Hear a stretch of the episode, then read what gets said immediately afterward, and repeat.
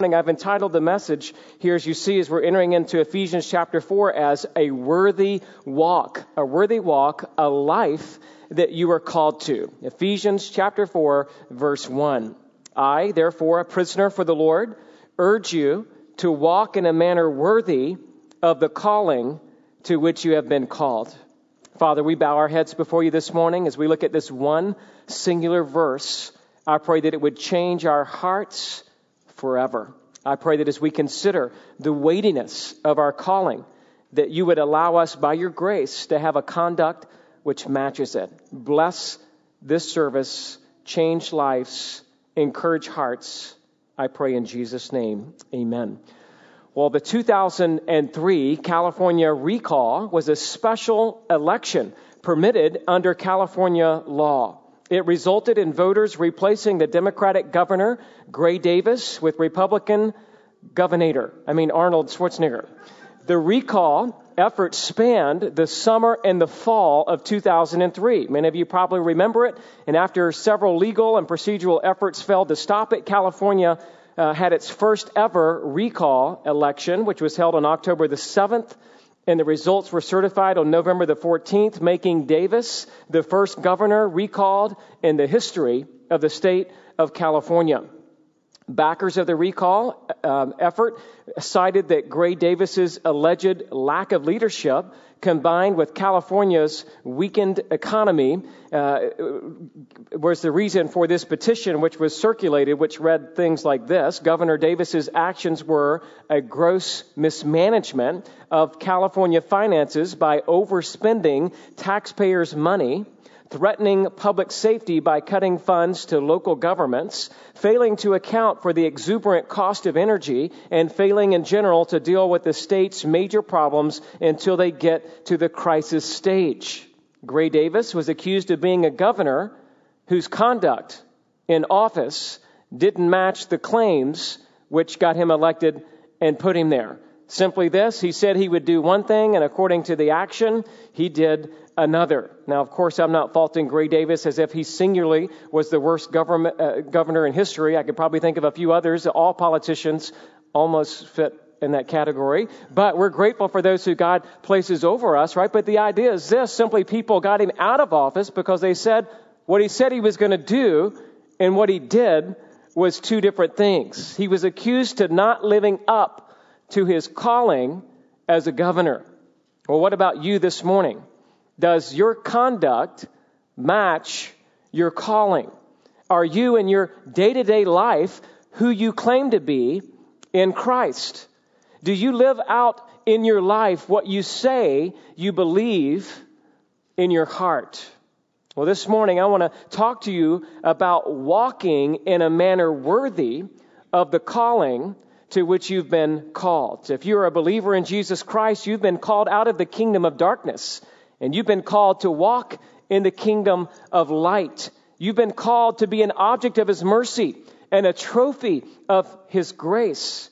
You've been called to be an ambassador of the Lord Jesus Christ. You have been called to a life of suffering and a life of service for the Savior.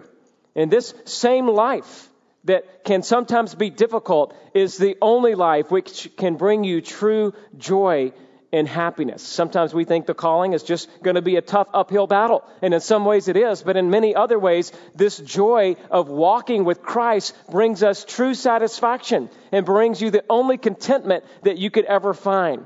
Life in Jesus brings a joy greater than infinite riches. It brings a joy greater than a perfect marriage. It brings a joy greater than a healthy family. It brings a joy greater than obedient children the joy that we have that comes from Christ comes from knowing God. And the joy of forgiveness is to be coupled with the joy of a forever faithful walk. In fact, Christ calls us to walk just like he did in 1 John 2 6. Whoever says he abides in him ought to walk in the same manner in which he walked. And though you will never lose your position as a blood bought child of the king, you can lose your joy as a faithful Christian by losing sight of the cross, which would lead you to an unworthy walk. You don't have to commit some grave sin in the world like murder, adultery, embezzling funds, or cheering for the Giants if you're a Dodgers fan. You could just simply have a bad attitude. You could be a complainer. You could have discontentment. You could commit any of a number of sins, and it would wreck your walk in the way that God wants you to walk in accordance with the calling to which you've called you. You could be a pretty smart student this morning of the Bible, and you understand important biblical theologies like the hypostatic union, like corporate solidarity, like the ordo salutis, like supralapsarianism. But if you don't understand what your walk is to be, it means nothing to God. God desires you to know good theology so that you can live good theology.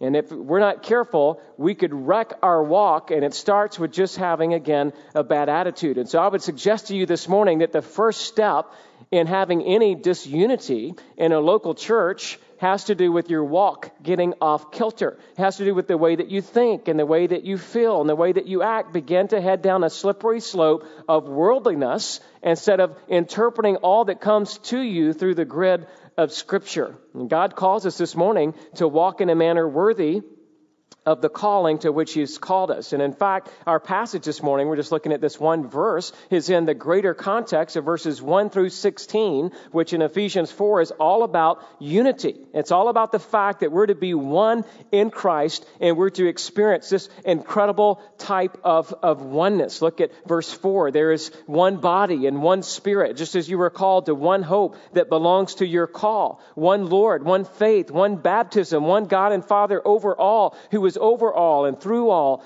and in all. And so we're going to be seeing as we dive in here to chapter 4 that God has called us to have a walk that is truly worthy of the calling to which He's called us. And just in this section on walking in unity, verses 1 through 16, we're going to look this morning at a life that you were called to. Next week, we'll look at a life that has a specific description. Then we'll look at a life that finds its unity in God. Then a life that has been graced with Christ's gift. Then a life that is uniquely gifted to equip others. And then we'll look at a life that helps others mature in Christ. And then a life that speaks the truth in love. We have a lot to look forward to as we now dive into the second half of Ephesians. And so this morning, again, just verse 1, a worthy walk, a life that you are called to. Let me give you this morning five observations just from verse 1. Here's our first observation. Number one, in your outline, if you're taking notes, is we're going to talk about going, moving from orthodoxy to orthopraxy.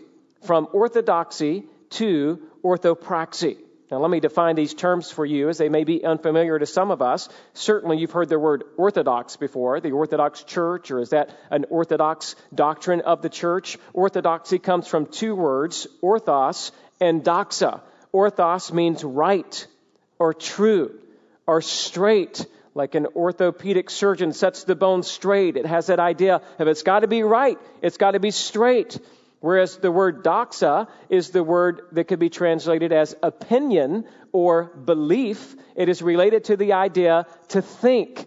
Many times it's thought of as the idea of doctrine. And so what we have here again with this word orthodox or orthodoxy, it means to have right beliefs about God and the world. It means to have right and true and straight doctrine. So orthodoxy means to have the right beliefs. So what does orthopraxy mean? Well, the word orthos again, right, true, or straight. The word praxy comes from praxia, which is the word correct action or activity. Correct action or activity. And so the idea is if you have the right doctrine, you ought to have the right behavior. If you have the right beliefs, you ought to have the right conduct. And so the idea here is that we're moving in Ephesians from studying the right doctrine, and now we're getting into the second half of the chap of the of the book where we're going to be looking at having the right duty. Now, just this week, I read an article about this orthodoxy and orthopraxy, where the author of the article added a third ortho, which I've never heard before, and thought it was vital to understanding God's intention for us as we move from orthodoxy to orthopraxy, and it's the word orthopathy orthopathy. And it's the idea of ortho again, right or straight. Pathy is the idea of affection, of feeling or of attitude. And so the idea is the only way that you can move from the right doctrine to the right practice is also to have the right attitude. For God is not looking for simply external obedience where in your heart you're not doing it as unto the glory of God. And so if we're going to move properly from orthodoxy to orthopraxy, we need orthopathy. God, give me a worshipful heart. God, help me to do it because it's what I want to do, because you are my greatest affection. And the word, therefore, is used strategically here to help us understand the word, therefore. I'm moving now from the concept of orthodoxy and orthopraxy to looking at the biblical word here. I, therefore, a prisoner of the Lord. And this word, therefore, is used strategically as we're transitioning from what was said before to what is following after.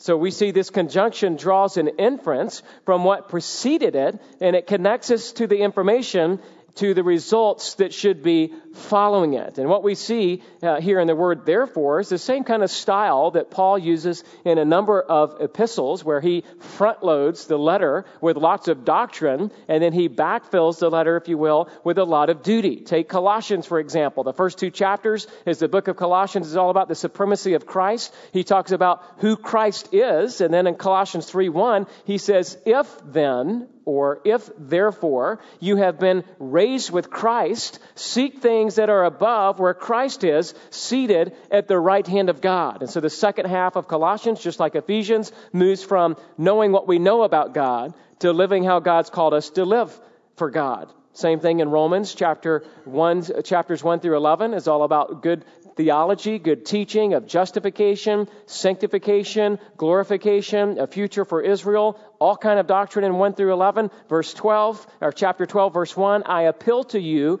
therefore, brothers, by the mercies of God, to present your bodies as a living sacrifice, holy and acceptable to God, which is your spiritual worship. And so we could talk about how our orthopraxy and our orthopathy is our form of our worship to God. We're moving from having the right doctrine to having the right practice. And what is some of the right doctrine that we've already studied in chapters 1 through 3? Well, we talked about giving God praise for his spiritual blessings. In 1 3, blessed be the God and Father of our Lord Jesus Christ, who has blessed us in Christ with every spiritual blessing in the heavenly places. And so this is where we started in the book of Ephesians, how God has blessed us with salvation. The fact that you've been selected by the Father. The fact that you've been saved by the Son. The fact that you're being sanctified by the Spirit. At the end of chapter 1, we looked at Paul's first prayer where he prayed for wisdom and revelation. And then we headed right into chapter 2 and we talked about how that you have a new position in Christ individually. That though you were dead in your trespasses and your sins, God made you alive together with Christ. And not only does it happen to you in an individual way, but then we looked at verses 11 through 22 that talked about not only do you have a new position in Christ individually, but you have a new position in the church corporately. That that gospel transformation of your life individually affects the way that you interact in fellowship with our brothers and sisters in Christ. And then we looked at chapter 3 where Paul begins to pray for the Ephesian believers. But before he can get into his prayer, he gives us a couple of more insights into the mystery of the gospel. The fact that two would become one the fact that Christ would live in us, and then how we're to be good stewards or ministers of the gospel of grace. And then we ended chapter 3 again with this prayer to be empowered to live for Christ. So, with all that being the orthodoxy, then the therefore in verse 1 of chapter 4 moves us into the orthopraxy. And this orthopraxy is going to be accomplished through a worthy walk. The practical aspects of application are heightened in the second half of Ephesians by a repeated emphasis on the believer's walk. Look at chapter 4, verse 1. I, therefore, a prisoner for the Lord, urge you to walk in a manner worthy of the calling to which you've been called. Skip down to verse 17. Now, this I say and testify in the Lord that you must no longer walk as the Gentiles do in the futility of their minds. 5 2. And walk in love as Christ loved us and gave himself up for us as a fragrant offering and sacrifice to God. 5 8. For at one time you were darkness, but now you are light in the Lord. Walk as children of light.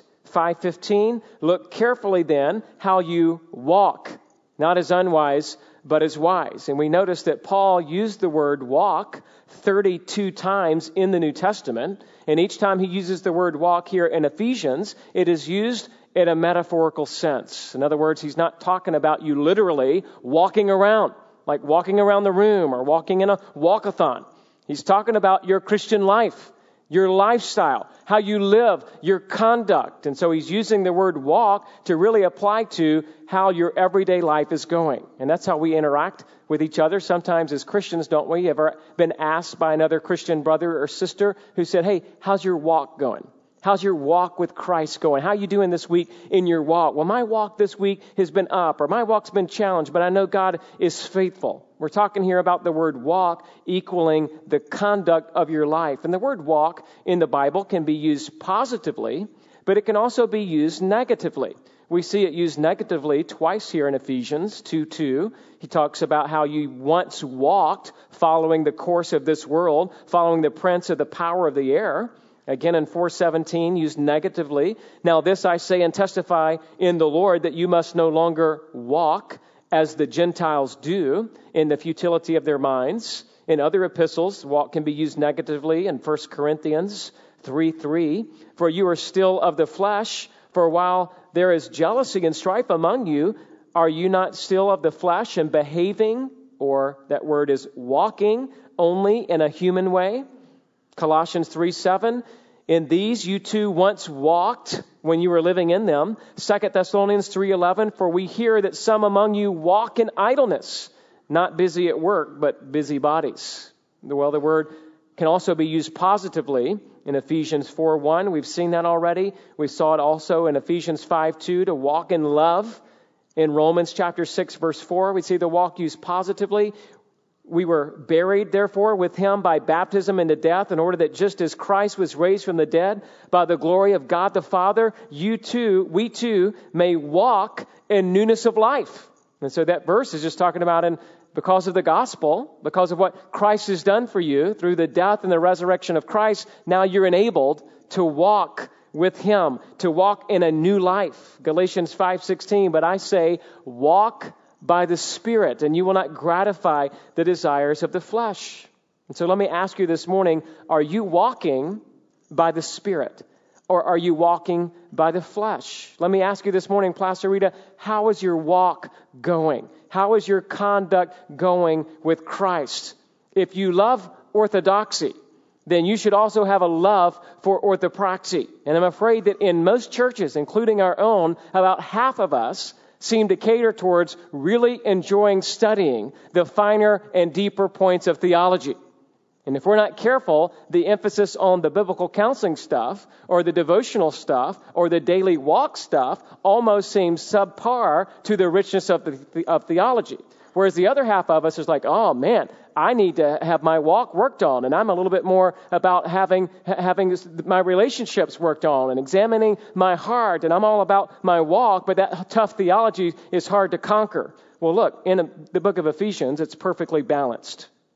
Rich theology, rich practicality richness and the teaching of the goodness and the greatness of God, and a richness and how that plays out, as we'll see in these last three chapters, in your marriage and in your parenting and as fighting a, spiritual warfare. It's very practical. All theology is practical. You can't focus on one without the other. And so God expects us this morning that if you know the truth, then that you would be walking in the truth. And do you know what God expects of you husband in your marriage. He expects you to love your wife like Christ loved the church. Are you doing that? If I were to come to your wife after the service and say, hey, I'm just curious, just want to check in. Is your husband loving you like Christ loved the church? What would you say? Or what if I came up to you, ma'am, and I asked you, do you respect your husband? And do you submit to him as unto the Lord? I know that you know that from Scripture. Are you doing that? Have you been doing that week with a heart of great grace and gratitude? When's the last time you looked at your husband and said, honey, I love to submit to you? Maybe it's been a while. How are you doing, teenager, about obeying your mom and dad? How are you doing when basically the Bible says that you're to obey your parents and it's understood there in everything except sin The only exception would be if your parents directly ask you to sin, they can set up whatever guidelines they want. It's their prerogative, and it's their responsibility to pretty much at this time in your life to be those training wheels to say you can do this, but you can't do that. And if that's what mom and dad say, how are you doing in your walk? This is the question that we're asking ourselves because we got to move from orthodoxy to orthopraxy. And by the grace of God, may He fill us with an orthopathy, a desire to do so. Well, the second observation I want to show you this morning is this. Number two, from exaltation of Christ, from the exaltation of Christ to the exhortation to follow Christ. And we see here again in 4 1, I therefore, a prisoner of the Lord, urge you to walk in a manner worthy of the calling to which you've been called. This word urge could be translated as I beseech you or I exhort you. I implore you. And there's some uh, different information about this word, how it could be used in the form of comforting somebody. It's used that way a few times in the New Testament. It could be used to appeal to somebody. In fact, Paul uses it this way in 2 Corinthians 12, 8. Three times I pleaded with the Lord about this, that he should, uh, that it would leave me, talking about the thorn in the flesh. So it could be seen in the context of comfort or pleading or entreating but in this context, it's used in the way that we see it translated and urging. There is, there is this idea of he's beseeching. It's the strongest use possible that he's, he's, he's emphasizing this is something we just got to do. And he's begging with us and he's exhorting us that in light of all the truth that he's given us, that it ought to impact our lives. It ought to change the way that we live. And everything about us ought to be different because of the great truths that have been shared with us in these first three chapters. Also, here in chapter 4, verse 1, we see the word I, therefore, a prisoner of the, of the Lord. You have to understand that in the original, the, the original first word is not the word I, or therefore, or a prisoner of the Lord. It's the word urge. It's the word I, I exhort you the, the, the, that's the first word of the sentence, which any Greek student knows that's a place of emphasis. And so the idea is the first place of emphasis is exhortation or urging you. And then he also does include the personal pronoun I, which Paul rarely does, unless again he's utilizing it for emphasis, that this is something he really wants us to understand. This is the hinge, this is the turn of this entire epistle. And so we're talking about this, this man, Paul, by using the personal pronoun I, reminds us of who he is. It reminds us of his own testimony. We're talking about a well known, well educated, well documented case of a radical conversion. And he can't help but preach the gospel. When you think Paul, you think to live as Christ and to die as gain. When you think Paul, he says, Woe to me if I don't preach the gospel. And so you can kind of sense here there's this great emphasis in I Therefore, a prisoner of the Lord, I urge you, I implore you, I beg you to look to Christ, to follow Christ, to exalt Christ. And so we've already covered all these places of exaltation in Ephesians chapter 1. Blessed be the God and Father of our Lord Jesus Christ, who has blessed us in Christ, that we have every spiritual blessing. Ephesians 1:17 that the God of our Lord Jesus Christ Ephesians 2, 5, and 6, that when, even when we were dead in our trespasses, we were made alive together with Christ, raised up with Him, seated with Him in the heavenly places in Christ Jesus.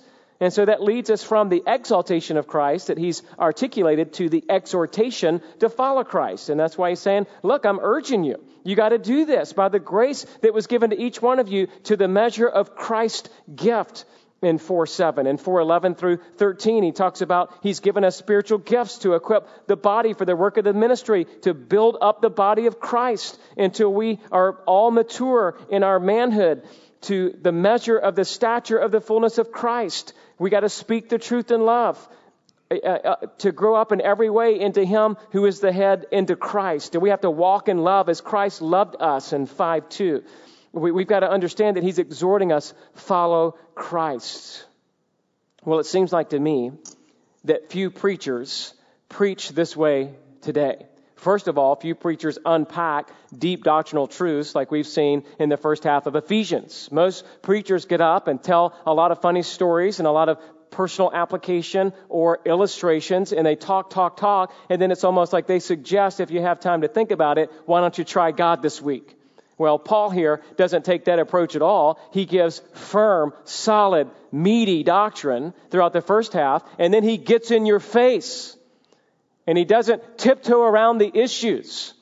And that's politically incorrect, which is why the way of preaching, anybody who, who, who has that kind of demeanor today is called like an old Baptist preacher preaching hellfire and brimstone.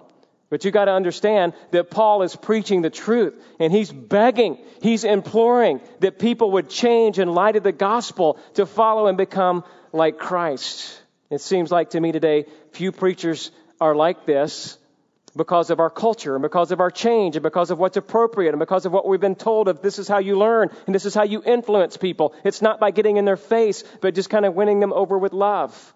To which I would respond, it's both.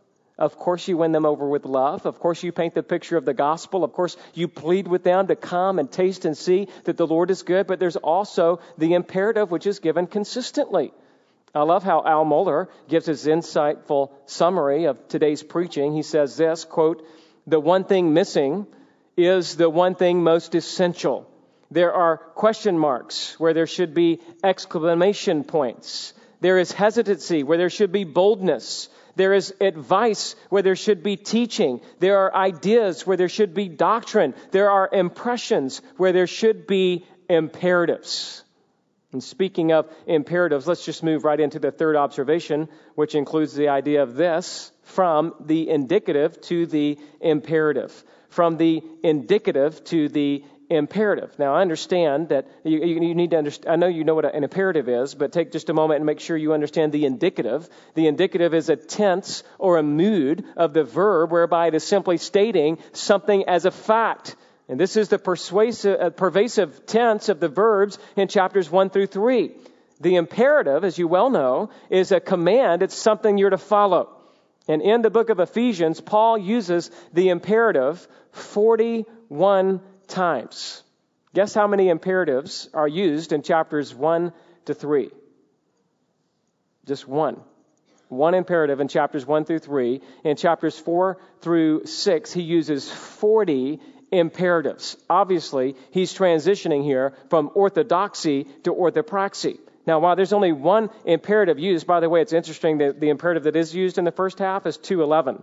Therefore, remember that at one time you Gentiles in the flesh uh, used to be called the uncircumcision by what is called the circumcision. So he's just saying basically the imperative is remember where you came from. Remember before Christ that you came from being far off. while it's true there's only one imperative used in the first half, there are at least three places, according to Harold Hoehner, well known commentator on the book of Ephesians, at least three places where there's been an emphasis of some kind of exhortation. Two of them come in Paul's two prayers when he talks about that, that they would know the power of God that would be at work in them. And the third one is used in Ephesians 2.10 right? 210, well known verse, that we are his workmanship, created in Christ Jesus for good works, which God prepared beforehand that we should, there's our word, walk in them.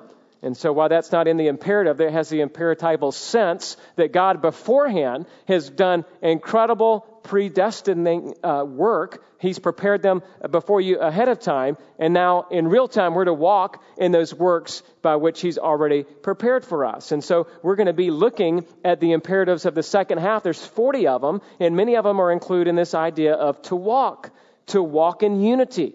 Chapter 4, verse 1 through 16 to walk in holiness, chapter 4, verses 17 through 32, to walk in love, chapter 5, 1 through 6, to walk in the light, chapter 5, verses 7 through 14, to walk in wisdom, chapter 5, verses 15 through 6, 9, and then he ends by saying, stand. After he said, walk, walk, walk, we'll get to 6, 10 through 20, and he says, stand and you're to stand in the midst of spiritual warfare. And so, you know, uh, people just don't plead though with this idea of, so we've been talking about for someone to change and someone to, to, to, uh, to, to, in light of what they know, to live in a different way. It seems like that's gone by the wayside. And few people have pleaded with the passion of Paul and for, for, for others to follow Christ. The Puritans did, and certainly did one of the world's greatest evangelists ever known, Pastor George Whitefield. Listen to this excerpt from a blog on the Ligonier website about George Whitefield. George Whitefield's intense passion was kindled by his own deepening love for God and Jesus Christ, which in turn ignited his compassion for lost sinners. Biographer Joseph Belcher described Whitefield as being fired up with love from being in habitual contact with the cross. Whitefield's affection for God was stoked by reflection upon the greatness of his character Moreover, his heart of love was fueled by his personal communion with Jesus Christ. This intimate knowledge of Christ was the consistent theme that filled his soul and increased his affections. Belcher added that Whitefield was consumed with a heart of burning, with zeal and a zeal for his Lord and Master. You see, what he's talking about here is a little bit of the idea of Whitefield got the indicatives. He understood about the goodness and the greatness of God. And because of his meditation on God's truth, he began to be compelled to preach like Paul, to exhort others to follow just like uh, to follow the work of what Christ has done. In fact, that, that, that blog goes on to say this fervent love lay there at the center of Whitefield's effectiveness as an evangelist. As he preached, his love for sinners seemed to overpower them. In all of his discourses, John Gillies observes, there was a fervent and meddling charity and an earnestness of persuasion and outpouring of redundant love. Whitefield often wept as he preached. Marcus Loane wrote, Few could withstand the sight. It woke up affections and touched the hidden strings of the heart as nothing else could ever do. Men could not hate one who loved and wept for their souls. He was so compelled by the love of Christ that he found it quite difficult to stop pleading for his listeners' souls. A deep compassion for unbelievers moved Whitefield in his preaching he once declared, The love of Christ constrains me to lift up my voice like a trumpet. My heart is now full out of abundance of love which I have for your precious and immortal souls, my mouth now speaks, and I could now not only continue my discourse until midnight, but I could speak until I could speak no more. He expended himself wholeheartedly in the pursuit of the lost, and they knew it and they were drawn to his sincere pleas. And we see the ruling principle of Whitefield's heart was the love of Christ demonstrated at the cross. Oh, the height and the depth and the length and the breadth of this love, wrote Whitefield, that brought the King of glory from his throne to die for such rebels as we are. And when we had acted so unkindly against him and deserved nothing but eternal damnation. Well, this contagious affection for sinners flowed out of Whitefield's conviction that Christ loves indiscriminately all those who would come to him in faith. And that's why Whitefield would urge people and implore people and exhort people, come to Christ, O sinner. And I wonder if you have that same impact in your life. You may not be a preacher or an evangelist, but I wonder by the way you live, does your life beg others to come to Christ? Maybe in personal conversations that you would be bold enough not just to say, hey, I'm praying for you, but to rather to say, you know what? I'm praying for you and I want to call you out of your sin. And I want to call you to drink deeply of the goodness and the greatness of God, to experience the mercy of God that He shed His blood on the cross for dying and damned sinners like you and like me. And I call you out of your life and I call you to come to Christ. Do you think like that? Do you talk like that? I'm not saying that maybe that's the case for every conversation at any given moment to any person on the spot, but there certainly comes a time and place where we need to move beyond the candy and we need to get to the meat. We need to move beyond the dressing and get to the main course. We shouldn't be ashamed to beg, to plead, to exhort anybody to come and follow such a worthy Savior. Well, this moves us to the fourth observation I want to show you this morning. Number four, from a high calling to a holy conduct. From a high calling to a holy conduct. We read again about this that, that, we were supposed to have our life measure up to the calling to which we've been called. And the call to a worthy walk sometimes can be a call to suffer and a call even to die for the gospel. And here Paul is writing from a prison in Rome as he says yet again that I'm a prisoner in chains. He already told us that in 3:1, but we read again that this man is a prisoner. He paid a price for this kind of preaching. And the idea is he's not saying, he could have been saying, "Hey, don't be too firm about the gospel or you might end up in prison like I am." Try to soft coat and self serve the gospel to others in a very, very uh, gentle way. That's not what he says. He's basically saying, hey, look, you got to live it out. And you got to preach it, and you got to fight, and you got to strive, and you got to rest in God's grace, but you have to be resilient against all the flaming arrows of the evil one. And so that's why he's saying here, I, I, I therefore, a prisoner of the Lord, I, I, am just imploring you, I'm challenging you. It, the, the, he's got this calling in his life. This word call is used three times in Ephesians 118, 4:1 and 4:4. When we first looked at the word at 118, we talked about how in, in the prayer there he was having the eyes of his hearts enlightened that you may know the hope to which he has called you. And we saw that this word call is about being called out of darkness into light, about being called out of the world and into the family of God. And you need to understand this morning that theologically, there are two types of call. The first type of call in the Bible is what we call the general call or the universal call. It's the call that goes forth by Paul in the sermon on Mars Hill in Acts 17:30. The times of ignorance God overlooked, but now he commands, it's the word parakaleo, the word call, he calls all people everywhere to repent. And so there's the word used universally. There's a general call that goes to every individual in the world repent and come to Christ. This is the universal call, but you and I both know that not everybody who's, who's in the world follows that universal call. And so inside of the universal call, there is what we call the effectual call. And this is the kind of call that not only commands something, but effectually brings it about by the sovereign power of God. We're talking here about the doctrine of election. We're talking about what we studied in chapter 1 that before the foundations of the world that God called you out. He predestined you that you would be his. We're talking about what Paul writes in Romans 8:30, and those whom he predestined, he also called. And those whom he called, he also justified. And those whom he justified, he also glorified. And so, uh, one thing that you need to understand is that this is a call unto salvation, but as we'll see throughout the second half of, of Ephesians, it's also a call unto sanctification. If you've been called out, then your walk should match the call to which you've been called to. And so the whole point is you're not just called to be a Christian and then, and then, and then you don't have to worry about how you live. You're called to be a Christian and you're also called to be a faithful Christian. In fact, any other type of Christian would be an oxymoron.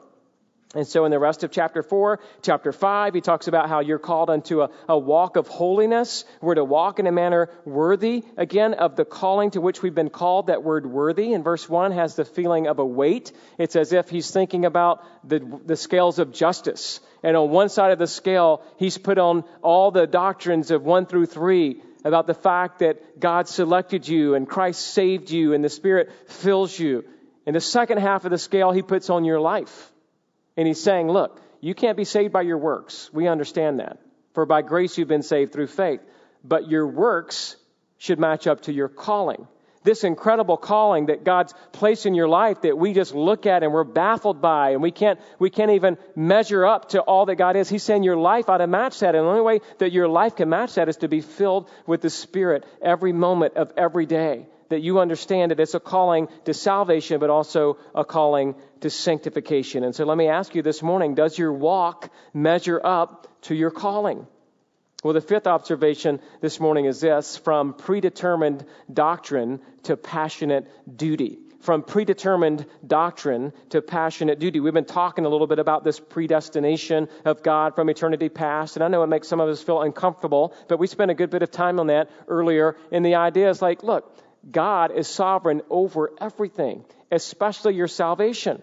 But just because God's sovereign over everything doesn't mean you don't have a duty to follow God. And in fact, if you understand the fact that He's called you, it will make you passionate orthopathy in your orthopraxy. And so the idea here is that we've got to understand that if we really know and understand the fact that we've been called out of darkness, then we're going to have this duty to live in a way that's incredible. And that's why in chapter 4 and chapter 5 and chapter 6, not only is there that call to holiness and that call to unity and that call to walk in love, it gets really practical in chapter 5, talking about what that looks like is to not be drunk with wine, for that is dissipation, but rather to be filled with the Spirit so that you can have a marriage that looks like Christ in the church. 522 to 33. So that you can be a godly parent and a faithful child. 6, 1 through 4. So that you can submit to your boss at work. 6, 5 through 9. So that you can stand in spiritual warfare. 6, 10 through 20. And so the idea is that it's not just some kind of predetermined uh, doctrine that, that, that, that that Ephesians is about. It's about a predetermined doctrine which is lived out by a passionate duty, out of a gratitude, out of a heart to live and follow God in every respect. And this leads us to just a couple of take home application points, if we can, here at the end. Are you ready? Number one, are you ready to move from orthodoxy to orthopraxy? Are you ready? Because that's where we're going. That's where Paul's going. That's where this epistle is going. And if you're that kind of student who loves doctrine, but you don't like a whole lot of devotional, interpersonal family issues, then this book is for, this book is to help you grow. If that's where you are, then great. You're going to get to grow more and more. And don't forget, we can only get there by looking at the orthodoxy.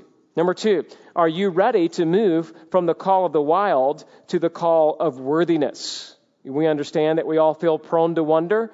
Before we were saved, we were living in accordance with the flesh, but now that you've been regenerated, you have this worthy call that God's placed on your life. What are you doing with it? Does your life match up? Does it measure up to this incredible calling to which He's called you? And then lastly, are you ready to move from the futility of your mind to the might of the armor of God? Can't wait to get to Ephesians 6, where we'll study for a while the armor of God. Are you ready to move from trying to do it on your own to doing it in God's strength?